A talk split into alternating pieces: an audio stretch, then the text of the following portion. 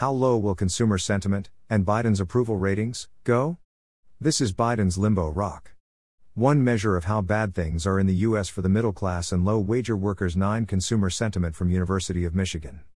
The latest University of Michigan survey of consumers remains depressed at 51.1. The Consumer Sentiment Index was at 80.7 at the beginning of 2021, but has plunged dramatically with rising gasoline, food, and inflation in general.